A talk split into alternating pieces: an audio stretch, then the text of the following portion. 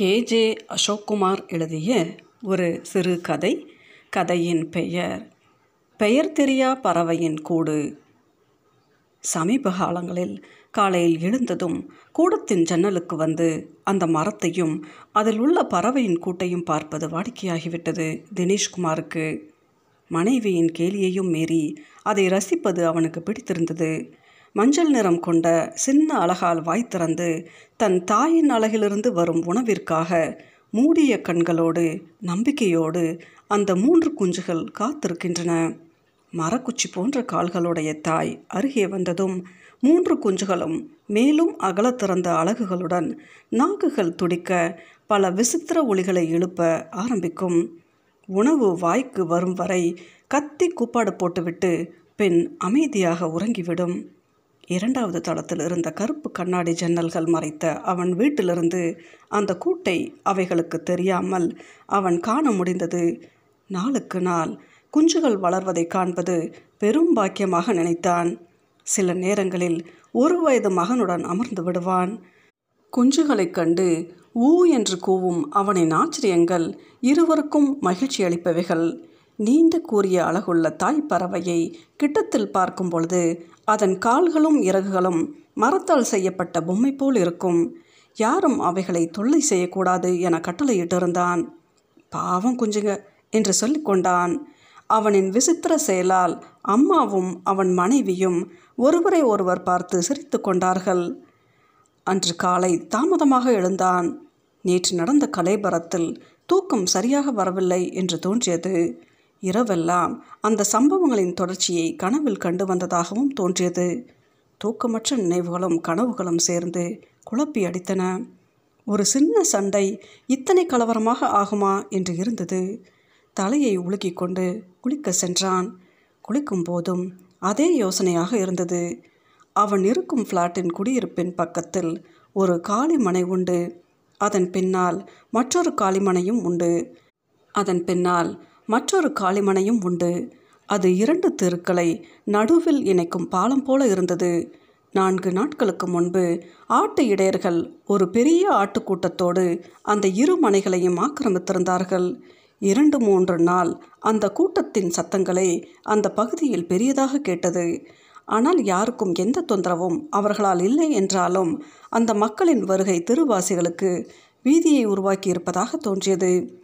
இவ்வளவு பெரிய ஆட்டுக்கூட்டத்தை எப்படி கண்காணிக்கிறார்கள்? எப்படி நினைவில் வைத்து ஒவ்வொரு ஆட்டையும் பிரிந்து சென்று விடாமல் கவனிக்கிறார்கள் என ஆச்சரியமாக இருந்தது தினேஷுக்கு. ஆடுகளுக்கு தேவையான தலைகளை முன்பே ஒடித்து வைத்திருந்தார்கள். அதுபோக தேவையான போது அவ்வப்போது சென்று தலைகளை ஒடித்து வந்தார்கள். பட்டி போட்டு பக்கத்தில் அவர்களின் டென்ட்டும் அமைத்திருந்தார்கள்.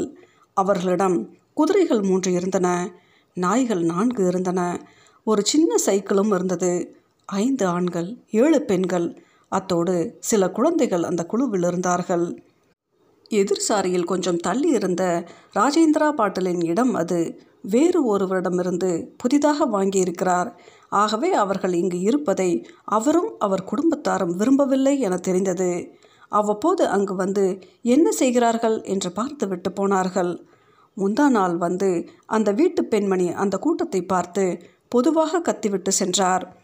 நிரந்தரமாக அவர்கள் தங்கிவிடும் அபாயம் இருக்கும் என்பதால் பொதுவாக சொல்லி வைக்கிறார் என்று தோன்றியது தினேஷுக்கு. புனே நகரின் வெளிப்பகுதி அது. வளர்ந்து வரும் சின்ன ஏரியா சாங்வி. நிலங்கள் அவசரமாக பங்கிடப்படுவது போன்ற தோற்றம் தரும் மேட்டு நிலங்களை கொண்ட புதிய நகர். இங்கு வரும் மக்கள் ஒன்று ஓய்வு பெற்றவர்களாக இருப்பார்கள். அல்லது வியாபார நிலைகளை நிறுவ வந்திருக்கும் புதிய வியாபாரிகள். இவர்களின் பண தேவைக்கு தகுந்தாற்போல நகரம் வேகமாக வளர்ந்து வந்தது. பக்கத்தில் இருந்த ஐடி நிறுவனங்களுக்கு செல்ல மிக வசதியாக இருந்ததால் நகர் வேகமாக வளர்ந்து வந்தது. சட்டென வளர்ந்துவிட்ட இந்த நகரை சும்மா வாங்கிவிட்ட யாருக்கும் விட்டுவிட இப்போது மனமில்லை. பதினைந்து ஆண்டுகளுக்கு முன்பு வெறும் காடாக மேய்ச்சல் நிலமாக இருந்து இப்போது வேகமாக நகரம் வளர வளர காடும் மேய்ச்சல் நிலமும் வேகமாக அழியத் தொடங்கிவிட்டன. அந்த குழுவில் இருந்த ஒரு சிறுவன் பான் போன்ற ஏதோ ஒன்று எப்போதும் மென்றதால் உதடுகளும் நாக்கும் சிவப்பாகவே இருந்தது. எண்ணெயில்லா தலைமுடி ஒரு மாதிரி பொன்னிறமாக மாறிவிட்டதில் சூரிய ஒளியில் மின்னியது. கருப்பான வண்ணம் பூசப்பட்டதோ அல்லது துருவால் வந்த நிறமோ அப்படியான அந்த சைக்கிளில் எப்போது சுற்றி கொண்டிருந்தான்? மட்கார்ட் செயின் கவர் பெடல் கட்டை போன்ற எந்த கூடுதல்களும் அந்த சைக்கிளில் இல்லை. அவன் துருதுருப்பாக இருந்தான். அவனின் செய்கைகள் அவனின் அந்தரங்க ஆசையை நிறைவு செய்வதாக இருப்பது போல் இருந்தது. நேற்று சுற்றி வந்து கொண்டிருந்த அவன் சைக்கிளை அதன் நிறத்தையும் அதன் விசித்திர அழகையும் பார்த்து விளையாடி கொண்டிருந்த ராஜேந்திர பாட்டலின் மகன் அதர்வா ஆச்சரியத்தில் நின்று விட்டான். வரியா ஒரு ரவுண்ட் போலாம். ஏறிக்கோவா என்று அழைத்திருக்கிறான். தயங்கியவனை கூச்சப்படாதவா என்று முன்பாரில் வைத்து வீதியை ஒரு முறை சுற்றி இருக்கிறார் என்றுமில்லாத சிறுவனை காணாமல் அவன் பெரியம்மா வெளியே வந்தவள் பார்த்து அதிர்ச்சி அடைந்திருக்கிறாள். சட்டன வண்டியை நிறுத்தி பிள்ளையை கடத்த வந்திருக்கிறான் என்று கூச்சல் போட ஆரம்பித்து விட்டாள். அட மௌசி கடத்தல்லாம் இல்லை சும்மா சுற்றி சுற்றி வந்தோம் என்று சொன்னவனை அவளும் உறவினர்களும் சேர்ந்து நைய புடைத்தார்கள். வேலை முடிந்து திரும்பி வந்து கொண்டிருந்த தினேஷுக்கு அந்த அடிகளைக் கண்டு அதிர்ச்சி அடைந்து விட்டான். மிகப்பெரிய கலவரம் போல் ஆளாளுக்கு அடித்தும் அவன் மீது ஏறி நின்றும் மிதித்தார்கள். அந்த ஆட்டு இடையனின் குடும்பத்தார்கள் கை குழந்தையுடன் வந்து கதற ஆரம்பித்தார்கள். அடிக்காதீர்கள் அவன் அப்படி செய்பவன் அல்ல என்று பலவாறு கூறியும் அவர்கள் கேட்பதாக இல்லை. அதர்வாவின் அப்பா வந்து பார்த்து ஆட்டு இடையனை கட்டி வைக்க உத்தரவிட்டார். அந்த ஆட்டிடை குழுவினரை தான் எந்த நேரமும் எதுவும் செய்ய முடியும் என்று எச்சரித்தார். தெருவாசிகள் இரண்டாக பிரிந்து நின்றார்கள். அவனை அடிப்பதா அல்லது மன்னிப்பதா என்று விவாதம் தொடர்ந்து நடந்தது. இது புது வகை திருட்டு. இதற்கு முன்பு எப்படி நடந்தது என்று புது புது செய்திகள் பகிரப்பட்டன. இரவு வரை அவனை அடித்து முடித்த பின் கடைசியாக காவல் நிலையத்தில் ஒப்படைப்பது என்று முடிவானது. வெற்றிகரமாக ஒப்படைத்து திரும்ப வந்த பாட்டில் குடும்பத்தாரின் கால்களில் விழுந்து மன்னிப்பு கேட்டு அவனை விட்டுவிட கோரினார்கள் ஆட்டு இடையர்கள். அன்று இரவு ஃப்ளாட் புல்தரை சிமெண்ட் பெஞ்சில் தன் வளைந்த வாக்கிங் ஸ்டிக்குடன் அமர்ந்திருந்த தயானந்த பாட்டல் தினேஷை அருகே வருமாறு அழைத்தார். தினேஷ் இருக்கும் ஃப்ளாட்டின் ஐந்தாவது மாடியில் இருப்பவர் புனே பல்கலைக்கழகத்தில் வேலை செய்து ஓய்வு பெற்றவர். அவன் மேல் சின்ன அக்கறை கொண்டவர். என்ன பயந்து விட்டாயா? இன்று மாலை உன் கண்களை பார்த்ததும் நான் புரிந்து கொண்டு விட்டேன். உன் தமிழ்நாட்டிலிருந்து வந்த உனக்கு இது புதிதாக இருக்கிறது என்று நினைக்கிறேன் இல்லையா? என்றார் இந்தியில். சற்று ஆசுவாசமாக இருந்தது தினேஷுக்கு. ஆமாம் இது மாதிரி நடந்து நான் பார்த்ததில்லை. அவர்கள் அந்த ஆட்டு இடையர்கள் நல்லவர்கள் போல்தான் தெரிகிறார்கள் என்றான். இருக்கலாம் அத்தோடு அவர்கள் இங்கு தொடர்ந்து வருபவர்கள் தாம் முன்பு இந்த பகுதியெல்லாம் மேய்ச்சல் நிலமாக இருந்தபோது அவர்களுக்கு பிடித்த எல்லா இடங்களிலும் டென்ட் அடித்து ஒரு வாரம் பத்து நாட்கள் இருப்பார்கள். நாங்கள் இந்த பகுதிகளை ஆக்கிரமித்து சமீப காலமாக நகர் வளர்ந்து விட்டதால் இங்கு வருவதில்லை. அவர்கள் இருக்கும் பகுதியில் மழை பெய்திருக்கும் என நினைக்கிறேன். அதனால்தான் அவசரமாக இங்கு வந்திருக்கிறார்கள். அவன் அப்படி செய்திருப்பான் எனவும் தோன்றவில்லை. கொஞ்சம் இரக்கம் காட்டியிருக்கலாம் என்றான். நீ சொல்கிறாய் ஆனால் இந்த ராஜேந்திரா கேட்பவன் இல்லை முரடன் அப்புறம் முன்கோபி யாரிடமும் பகைத்து கொள்வான். எதற்கு வம்பு என்று அவனையும் அவன் குடும்பத்தாரையும் விட்டு மற்றவர்கள் எல்லோரும் விலகியே இருக்கிறார்கள். அவர் உங்களுடைய ஆள்தானே நீங்கள் சொல்லியுமா கேட்க மாட்டார்? நானா? ஓ நீ பாட்டில் சர்நேமை வைத்து சொல்கிறாயா? அவன் மராட்டியன் இல்லை. அவர்கள் மத்திய பிரதேசத்தை சேர்ந்தவர்கள் என்றார். அப்படியா? ஆனால் பாட்டில் பேர்களோடு இருக்கிறார்களே. ஆமாம் அவர்கள் மத்திய பிரதேசத்தில் ஏதோ ஒரு பகுதியில் இருக்கும் பாட்டில் வகுப்பை பெயராக கொண்டவர்கள். இங்கு பஞ்சம் பிழைக்க வந்தவர்கள். இங்கு இருக்கும் பாட்டிலுக்கும் சம்மந்தம் இல்லை.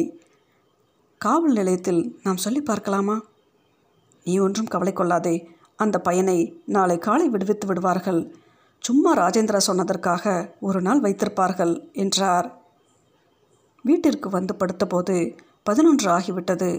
காலையில் எப்போதும் போல அவசரமாக உணவருந்திவிட்டு கீழே வந்து வண்டி எடுத்தபோது தான் கவனித்தான். பக்கத்து ஃப்ளாட் டென்ட்டுகள் இல்லாமல் காலியாக கிடந்தது. இரவோடு இரவாக அவர்கள் போயிருக்க வேண்டும். பல பொருட்கள் ஆங்காங்கே சிதறி கிடந்தன. முகம் பார்க்கும் சிறிய கண்ணாடி சில பானைகள் உடைந்த வளையல்கள் என்று பல வகையிலும் பொருட்கள் ஆட்டுப்புழுக்கையுடனும் குதிரை சாணத்துடனும் கிடந்தன. சில செருப்புகள் குழந்தைகளின் ஜட்டிகள் கடந்த மணல் பரப்பில் சொருகி வைக்கப்பட்டது போல கிடந்தன. தாறுமாறாக கால் தடங்கள் மண் பரப்பின் எங்கும் பார்க்க முடிந்தது. நிலத்தின் ஓரத்தில் இருந்த சின்ன பெரிய மரங்கள் அவசர கோலத்தில் வெட்டி சாய்க்கப்பட்டது போல் இருந்தது. ஒருவேளை அடித்து விரட்டப்பட்டிருக்கலாம். வெட்டப்பட்ட மரத்தை பார்த்ததும் அவசரமாக ஓடி அதிர்ச்சியுடன் தேடி பார்த்தான். மணலில் ஓரமாக அந்த குஞ்சுகள் கிடந்தன. பெருத்த தலையும் பெரிய கண்களும் சிறிய உடலுமாக அந்த குஞ்சுகள் கால்கள் மேல் நோக்கியும் உடல் பக்கவாட்டிலுமாக கிடந்தன. சட்டென ஒரு பய உணர்ச்சி அவன் அடிமனதில் எழுந்தது. அந்த காட்சி அவனை மேலும் எரிச்சலையும் கோபத்தையும் உண்டு பண்ணியது. மேல் நோக்கி தாய்ப்பறவை எங்கும் இருக்கிறதா என்று தேடினான். இல்லை வெயிலில் அதன் உடல்கள் இரத்தங்களை இழந்து கருவாடாக மாறிக்கொண்டிருந்தன. சின்ன குழி பறித்து அந்த குஞ்சுகளை அதில் இட்டு மூடினான். பால்கனியிலிருந்து எட்டி பார்த்த அவன் மனைவி என்ன இன்னும் ஆஃபீஸ் போகலையா? என்றாள். பக்கத்தில் அம்மா பதறியவள் போல் காணப்பட்டாள். ஏன் அதெல்லாம் பார்த்துக்கிட்டு இருக்க? கிளம்பு என்றாள். அம்மா தூங்கும் குழந்தையின் அருகில் இருக்காமல் இங்கு ஏன் நிற்கிறார்கள் என்று கோபமாக இருந்தது. ஒரு நிமிஷத்தில் மனம் மாறியவனாக இல்லை வண்டி ரிப்பேர் அதான் வேற ஒன்றும் இல்லை நான் நடந்து போய்க்கிறேன். நீங்கள் போங்க. என்று பதிலுக்கு காத்திராமல் நடக்க ஆரம்பித்தான். கேஜே அசோக்குமார் எழுதிய இந்த சிறுகதையின் பெயர் பெயர் தெரியா பறவையின் கூடு.